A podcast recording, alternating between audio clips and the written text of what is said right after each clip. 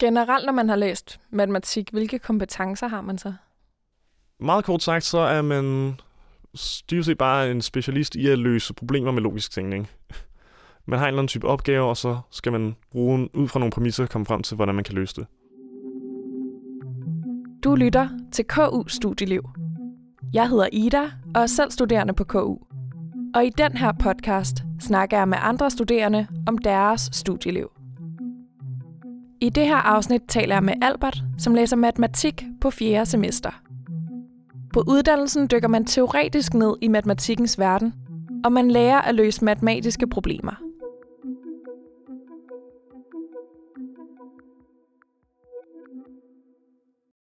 Når du møder folk, og du fortæller dem, at du læser matematik, hvilke reaktioner plejer du så at få? Øhm, der er to-tre typiske, jeg får. Enten er det folk, der fortæller noget om, hvad for noget matematik de selv har brugt på deres studie, og vil gerne tale om det. Eller også er det folk, der virkelig ikke kan forstå, at øhm, der er nogen, der gider bruge deres tid på matematik. Der, der er rigtig mange, der ikke kunne lide det i gymnasiet, og ja, synes, det er underligt, at det er noget, jeg synes er fedt. Og der er også nogen, der faktisk ikke rigtig forstår, at matematik kan være et helt studie i sig selv. Og sådan, de tænker, at det er bare noget med, man sætter nogle tal ind i en formel, og hvordan kan man bruge fem år på det. Ja, jeg tror, der er mange, der ikke rigtig forstår, hvor mangfoldigt matematik egentlig kan være, hvor mange aspekter der kan være, og hvor mere nuanceret det kan være, end at bare regne sig frem til et facit. Um, så ja, der er mange, der tror, at man bare sidder og regner en masse, og ikke rigtig kan forstå, at det er noget, man kan bruge så lang tid på. Hvordan kan man bruge så lang tid på det? Hvad er det, man lærer på studiet? Øhm, ja, men det, man lærer, er dybest set bare, at ud fra nogle givende præmisser, så konkluderer de ting, man kan konkludere helt med sikkerhed, og også kunne gennemskue, hvilke ting, man ikke kan sige med sikkerhed. Øhm, det er sådan meget groft sagt, det man laver. Så typisk er det i hvert kursus, der er man interesseret i nogle bestemte matematiske ting, øhm, som kun i få tilfælde faktisk er tal. Ofte er det noget meget mere abstrakt, men definerer, at øh, ja, man kan definere alle mulige abstrakte ting i matematik, øh, og så siger man, ud fra den her definition, hvilke egenskaber må de her så have. Og så handler det rigtig meget om at sådan bevise, hvilke egenskaber de har, øhm, og så nogle gange kunne anvende de egenskaber i konkrete tilfælde. Øhm, og så, ja, noget andet, vi går meget op i matematik, er at tage noget konkret, og så udvide det til noget, noget abstrakt. For eksempel, øh, det bliver måske meget, lidt teknisk, men sådan vektorer, som man kender i gymnasiet, det er noget med en, en liste af tal, dybest set. Og dem laver man så lidt med i det fag, der hedder linear algebra, øh, og noget med ligninger, med, sådan noget med flere ligninger på samme tid, og hvornår man kan løse dem. Og så udvider man det lige pludselig til at være noget abstrakt med sådan ting, hvor du har operationer, der skal opfylde nogle bestemte regler, og så alting, der kan passe ind i den ramme af operationer, der opfylder de her regler, det er vektorrum. Og så kigger du på, hvordan du kan gøre ting i de her, den her abstrakte definition af vektorrum, som lige pludselig bliver alle mulige ting, der ikke ligner vektorer fra gymnasiet overhovedet, og som ikke nødvendigvis har noget med tal at gøre. Mm. Vil du ikke lige prøve at fortælle lidt om din øh, vej til studiet? Ja, altså jeg vidste egentlig i, omkring halvvejs gennem gymnasiet, eller slutningen af 2G, noget i den stil, at jeg gerne ville lave et eller andet matematisk. Jeg synes, at matematik var meget fedt i gymnasiet. Så var over i nogle forskellige ting. Måske fysik, eller datalogi, eller bare matematik, eller matematikøkonomi, eller så videre. Øhm, og så jeg tænkte jeg lidt over, hvad for en af dem jeg ville vælge. Jeg tænkte lidt, hvis det, jeg gerne vil have noget matematisk, så kan jeg lige godt gå til det mest matematiske, så bare ren matematik. Øhm, jeg var også til sådan noget øhm, studiepraktik på matematik, hvor jeg synes, det var rigtig fedt, og jeg fik indtryk af, at der var et fedt socialt miljø, og dem, der var værter for det, var meget behagelige og kunne fortælle om en masse interessante sociale ting. Så det gjorde mig også lidt mere tryg i, at det nok også ville være ja, et fedt sted at være. Og så noget af det, der også gik lidt op for mig, jeg synes, at matematik på en måde var lidt pænere end mange andre matematiske ting. Sådan, vi snakker om datalogi eller fysik, for eksempel. Der er der meget sådan, den virkelige verden inden over sådan en masse sådan konkrete detaljer, man skal forholde sig til, der gør det hele lidt mindre pænt, hvor matematik, når det er så rent og abstrakt, så bliver det meget sådan æstetisk, næsten, næsten lidt tættere på at være sådan kunst en videnskab i nogle gange, vil jeg sige, det godt kan føles som. Og den pæne del af det kan man godt miste, når det bliver for, for virkeligt, det man arbejder med. Så du kan rent faktisk rigtig godt lide det her abstrakte? Ja, jeg kan rigtig godt lide, at det er så abstrakt øh, og ja, virkelighedsfjernt. Ja. Øhm, jeg kunne godt tænke mig lige at spole tiden lidt tilbage til din studiestart. Ja. Vil du ikke fortælle lidt om det, hvordan det var at starte? Det var super fedt. øhm, der var først nogle dage på campus, hvor der var nogle øh, rusvejledere eller tutorer, som der fortalte lidt om de ting, der er gode at vide, når man starter, og viste en faciliteterne og de sociale ordninger, der var sådan. Og så var der et par dage på sådan en ja, typisk hyttetur. Alt sammen super fedt. Jeg synes, tutorerne var virkelig behagelige og gode til at tage, tage sig af alle, og meget hjælpsomme. Øhm, der var bare virkelig et øh, rart miljø, hvor der var ikke nogen, der sådan pressede hinanden, og der var god plads til, nogle folk vil gerne feste og drikke og sådan, og der var også bare, der var et lokale, hvor folk bare sad og spillede brætspil hele aftenen, og, og havde det fedt med det. Um, så ja, der var et virkelig fedt miljø, og samtidig så følte jeg også, at jeg fik besvaret de spørgsmål, jeg kunne have. Hvad lavede I ellers i introen? Øhm, jo, det er jo noget tid siden, vi øhm, så campus. Øhm, der var noget oplæg fra to af professorerne, man har i nogle af de første fag, man har. Noget, jeg synes var meget fedt, de lavede, det var sådan et dumpeoplæg. Der bare var en af vejlederne, der fortalte om en gang de havde dumpet, og hvad de så måtte gøre, altså hvad den der med reeksamen, og hvor mange forsøg man har, og dispensationer, sådan, fordi ja, det er jo ret, ret relevant. Mange kommer til at dumpe på et eller andet tidspunkt. Så det er rart at få det afmystificeret lidt. Og ellers så hørte vi bare om de store begivenheder, der er på året, de klubber og ordninger, der man kan være med i. Hvordan synes du, det var så at starte undervisning og vende dig til det? Det var... Man skulle lige vende sig til øh, sådan auditorieundervisning i forhold til klasseundervisning. Det var meget anderledes. Det er lidt mere upersonligt, at det, man er et helt auditorium med en professor, der bare, eller en forelæser, der bare gennemgår en masse. Og der er ikke lige så meget tid til pause og selv spørgsmål. Sådan. Men ja, jeg synes, jeg vendte mig hurtigere til det, end jeg havde regnet med.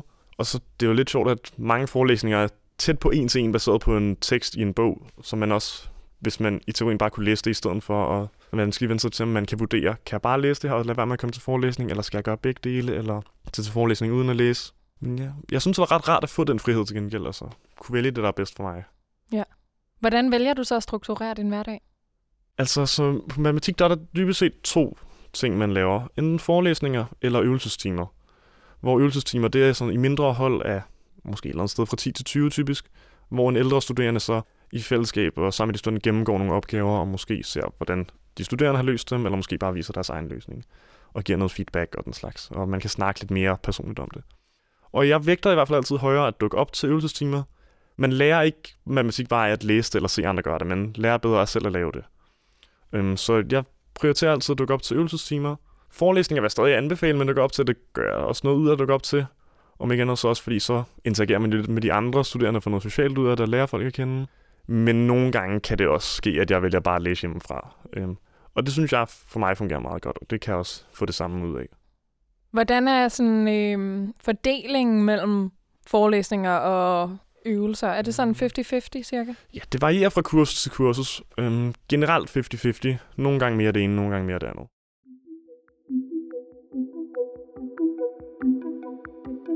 Vil du ikke lige prøve at fortælle lidt mere om, hvordan uddannelsen er opbygget? Ja, øhm, så ligesom jeg tror alle andre uddannelser på science, så er det blokstruktur. Så i stedet for at man opererer med semester, så opererer vi med halve semestre, altså kvarte år. Og der har man så to fag ad gangen, øhm, typisk i hvert fald. Og der er det normalt sådan, at man har syv ugers undervisning, en uges eksamensoplæsning, og så en uge, hvor der er eksamener. På første år, der er det meget de samme kurser, alle har, øhm, eller i samme fag, så meget sådan grundlæggende matematiske færdigheder, og så kommer man hen og snuser lidt til et par forskellige emner. Sådan, man ser lidt statistik og sandsynlighed og lidt øh, geometri. Og så på øh, andet år, der har man så en specialisering. Man kan vælge matematik statistik specialiseringen, så man ja, går dybere i statistik og får en del programmering ind over det. Man kan også tage ren matematik specialiseringen, som jeg er på, som bare går ned i det abstrakte og ja, rene matematik eller den gymnasierettede specialisering, hvor man skal have matematikkens historie og nogle undervisningsfag, og man skal have tidfag. Så allerede på andet år, der kan man mærke sådan valgfrihed ret meget. Der er kun fire fag på andet år, som ikke afhænger af, hvilken specialisering man har, som alle skal tage. Og ellers er det bare specialiseringsfag. Og så har man på andet år et enkelt valgfrit fag, altså helt valgfrit. Og tredje år, det er ren valgfri fag. Og så det er et bachelorprojekt. Okay, men der er ret meget valgfrihed. Ja, der er super meget valgfrihed. Man kan virkelig selv styre det i den retning, man vil. Man kan godt have sådan lidt halvt datalogisk profil, hvor man tager en masse programmeringsfag eller machine learning fag. Man kan også sige, at man tager en specialisering, og så bruger man sin valgfri fag på at tage nogle kurser fra de andre specialiseringer for en mere afrundet profil måske. Man kan virkelig styre det efter, hvad man synes er fedt og interessant. Hvordan kan det være, at du har valgt sådan den rene matematikprofil? det var egentlig bare det, jeg synes var, var fedest. Eller det, de, de kurser, jeg synes var sjovest. Øhm, ja, jeg har i virkeligheden bare gået efter, hvad jeg synes var sjovt. Øhm, og det valgfag, jeg har taget, det er også bare... Altså de helt valgfag, det er også, hvad jeg synes er sjovest, dybest set.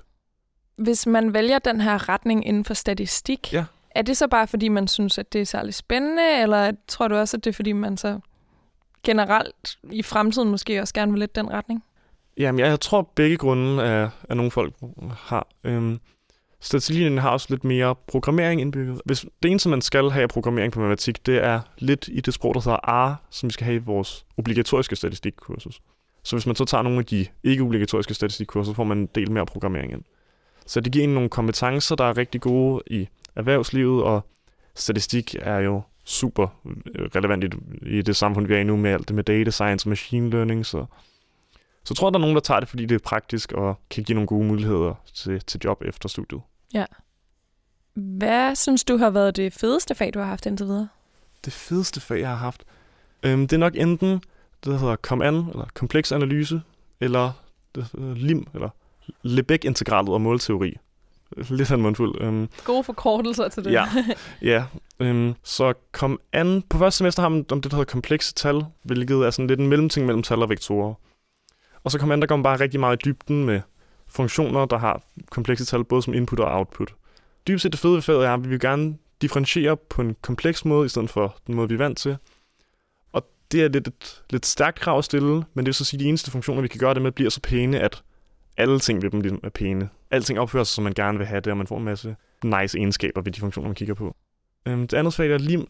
Det er også, at man snakker om en lidt abstrakt ting, der hedder noget, der hedder sigma-algebra, og noget, der hedder mål, som er sådan nogle måder, at dybest set kunne snakke om, hvis man har to figurer, og man gerne vil snakke om deres areal til sammen, så kan man ligesom bare tage arealet og hver af dem og lægge dem sammen, hvis der ikke er noget overlap mellem dem. Mm. Så dybest set det, vi gør, bare at sige, det er bare et fag, der dækker alle ting, der opfører sig på den måde, med at du ligesom kan tage de forskellige ting og lægge dem sammen, hvis der ikke er noget overlap mellem dem. Mm. Øhm, og det er sådan, det kan man bruge til at beskrive rigtig mange ting på samme tid, og man kan finde på en ny definition på at integrere, som er bedre i en forstand, end den vi er vant til. Og det er sådan det teoretiske grundlag for sandsynlighedsteori, så, så det er bare et fag, der kan rigtig meget. Hvordan fungerer det med studiegrupper? Er det noget, I får tildelt?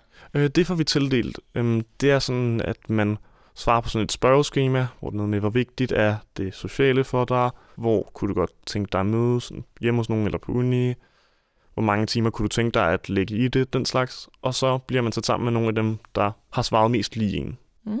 Man kan sige, altså man er jo ikke tvunget til rigtig at lave noget med sin studiegruppe, det er meget, hvad man gør den til. Der er lige et enkelt fag, man har i første semester, der hedder diskret matematiske metoder, hvor man skal lave en, øh, en fremlæggelse med sin studiegruppe. Og en aflevering mener også, man skulle lave med dem. Så det, det er cirka alt, man er tvunget til. Og så resten, det, der må man selv stå for at mødes med sin studiegruppe, hvis det er det, man vil. Hvordan har du brugt din studiegruppe? Jeg har egentlig ikke rigtig brugt min studiegruppe så meget.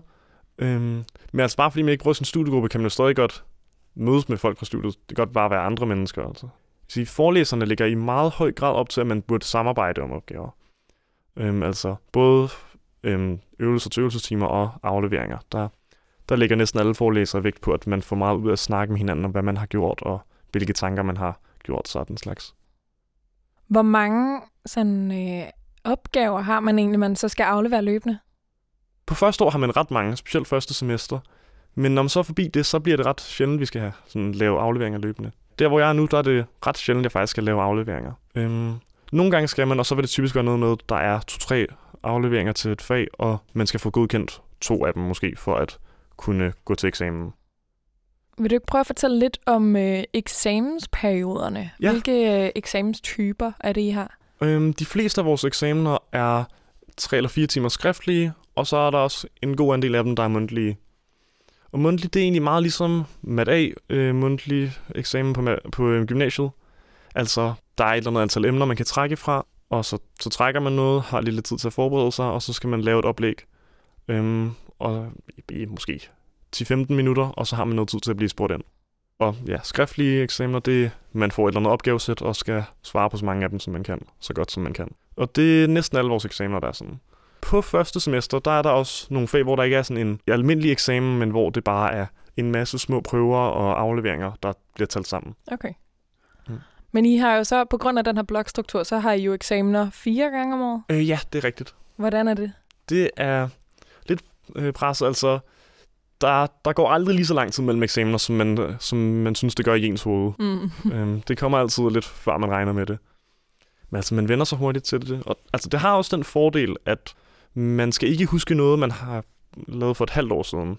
Det er alt samme ting, der er kommet for nogenlunde for nyligt. Og det er kun to eksamener af gangen, man har. Så, Altså det, i sidste ende bliver det vel lige så mange eksamener, vi laver, bare spredt mere ud. Og ja, det er flere eksamensperioder, men det er til gengæld også mindre slemme, når man har dem.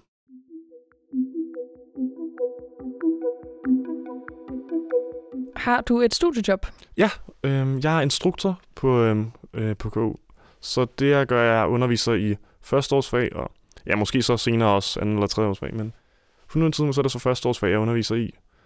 Øhm, og ja, instruktor, det er jo dem, der står for de der øvelsestimer, og det synes jeg er et virkelig fedt studiejob. Så du har vildt godt styr på øh, de fag, man har lige når man starter? Det har jeg rimelig godt styr på, vil jeg sige. Hvordan synes du, det er at være instruktor? Øhm, jeg synes, det er super fedt. Altså, jeg bliver betalt for at stå og tale om matematik, hvilket jeg alligevel gerne vil gøre i min fritid, så det er jo, det er jo mega nice. øhm, og fagligt er det også ret udbytterigt, fordi man vender ligesom tilbage til ting, man har haft, og kan dække det igen. Man lærer nogle nye folk at kende, øhm, hvilket er nice. Øhm, både fordi der er instruktormøder, så man møder de andre instruktorer og forelæserne, men også det, man underviser. Jeg tror, det er meget anderledes end at være underviser på et gymnasie for eksempel, fordi dem, der er der, er folk, der har valgt at være der.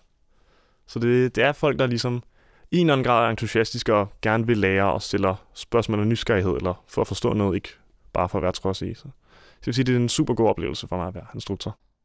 Og der er tid at finde til at arbejde ved siden af? Det synes jeg, der er, og det, det kender jeg mange andre, der også gør. Hvad synes du har været det mest udfordrende øh, for dig på studiet indtil videre? Hmm. Ja, altså at finde en rutine er helt klart øhm, noget af det, man skal vende sig til. Altså den ekstra frihed, man har, det er jo både godt og ondt. Altså man kan, man kan, hvis man tænker, okay, jeg kan bare læse i den her bog og så lære, så kan man hurtigt komme til at misse rigtig mange forelæsninger, og det kan jo både skade en socialt, fordi man ikke ser folk lige så meget, og det kan også betyde, at man, man tror, man har forstået ting, fordi man bare lige har læst det selv, men man har ikke helt fanget det. Så den der frihed, det er, det er godt, men også farligt. Men ja, det tror jeg er en meget generel universitetsting. Det kræver noget selvdisciplin. Ja, det gør det helt klart.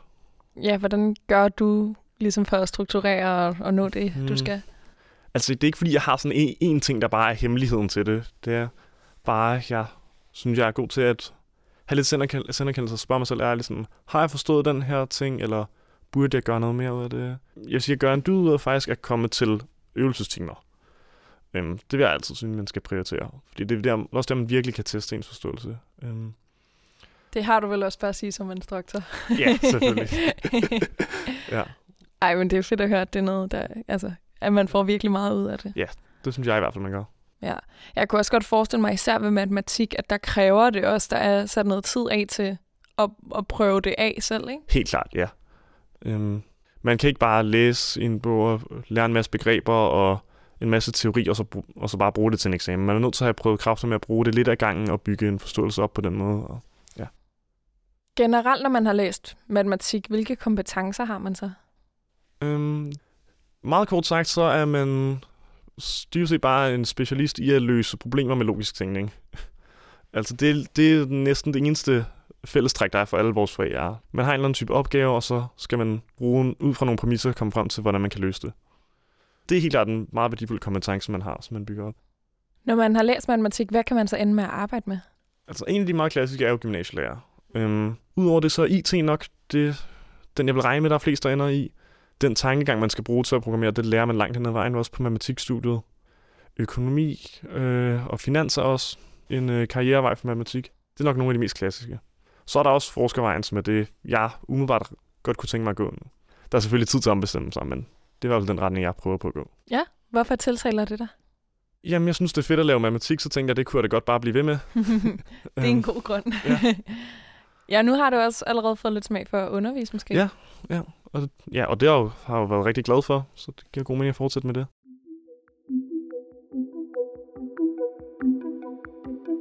Er der egentlig noget, der har overrasket dig ved studiet?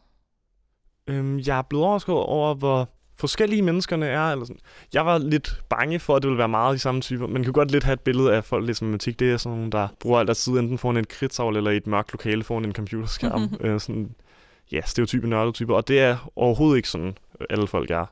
Øhm, det er meget forskellige folk fra forskellige baggrunde, og folk, der ikke bare lever for matematik, men bare synes, det er fedt, og også har andre ting i deres liv. Eller. Ja, øhm, så et overrasket over forskellige arter der, og helt klart positivt overrasket over det. Fedt. Kan du ikke lige prøve at fortælle, hvad for nogle forskellige ting, der findes på studiet, som man kan engagere sig i? Der er nogle forskellige sådan, store begivenheder, der sker. Sådan, vi har en revy hvert år, som er nok årets højdepunkt. Øhm, øh, hvor der er en masse sketches og sange og den slags om situationer, man kan finde sig som matematikstuderende og forelæsere på studiet. Og det er super sjovt. Og stemningen er næsten større tiltrækning end det, der egentlig sker på revyscenen. og vi har en gala, som, ja, det er en gala, som man kender det fra gymnasiet eller andre studier gala. Vi har nogle, det vi kalder fælles matematisk fredagsbar et par gange om året, Øh, hvilket er sådan fredagsbar både for matematikstudiet, men også for matematikøkonomi og forsikringsmatematik, som jo er meget tæt beslægtede studier med os. Øhm, så det er nogle af de sådan store begivenheder, der sker. Vi har også øh, det matematiske fagråd, som arrangerer nogle halvfaglige, halvsociale begivenheder. De har for det første nogle fagrådsmøder, hvor der er gratis aftensmad, så det er jo en rigtig god idé at tage til dem. Og de har også nogle sådan forelæsninger uden for pensum. Det deler op i to dele. Det de kalder breakfast lectures, hvor der er, ja, der er gratis morgenmad. Igen en grund til at komme. og det, det er så typisk noget med en forelæser, der holder en kort forelæsning om noget, de forsker i, eller synes er fedt, som ikke nødvendigvis er en del af noget bestemt kursus. Og så er der sådan student lectures, hvor det er en studerende, der bare taler en times tid om noget, de synes er fedt, eller noget, de har lavet i deres bachelorprojekt, eller deres specialisering, øhm, eller den slags. Så den slags, øh, som er super fedt at tage til, hvor man kan høre lidt om noget af det matematik, der er derude, og samtidig bare lige mødes med folk. Så er der øh, campusbaren Caféen, som ikke er matematiks egen bar. Det er sådan fælles for... Jeg ved ikke præcis, hvilke studie det er. Jeg tror dybest set, det er hele Nørre Campus, der må komme der. Øh, men det er et super fedt sted at være. De har også tit nogle fredagsbarer, nogle temabarer. Så er der også øh, kantin hos Ø, det er den bygning, som man er i matematik. Og der er en kantine der, hvor der nærmest altid sidder nogle matematikstuderende, som man bare kan sætte sig ved at snakke om, eller man kan tage nogle opgaver med, eller noget læsning, og så sidde og lave det der i, i stedet for at sidde og lave det alene. Og sådan. Det er bare et hyggeligt sted, hvor man kan være og have lidt samvær med folk, samtidig med, at man måske får noget fagligt ud af det, eller man laver, hvad man nu ellers skulle lave. Fedt. Her til sidst kunne jeg godt tænke mig at høre dig, om du har et godt KU-hack. Åh, oh, et godt KU-hack. Hmm. Et godt blokstruktur-hack, vil jeg sige, er, at øhm, syv uger er kortere tid, man regner med. Man når aldrig... Eksamen kommer altid før, man forventer det, så det er en god idé at være på nogenlunde hele vejen igennem undervisningen. Man skal ikke bare tænke, det der får jeg styr på senere, jeg slapper af den her uge. Altså ikke fordi man aldrig må slappe af, men man skal bare sørge for at altid give lidt en indsats. Det bliver en meget sjovere eksamensoplæsning så. Helt sikkert. Tusind tak, Albert, fordi at du vil øh, fortælle om dit studieliv. Tak for at måtte være her. Hvis du er blevet nysgerrig på matematik, kan du læse mere på studier.ku.dk. Du kan også møde mange flere studier på Instagrammen KU Studieliv. Tak fordi du lyttede med.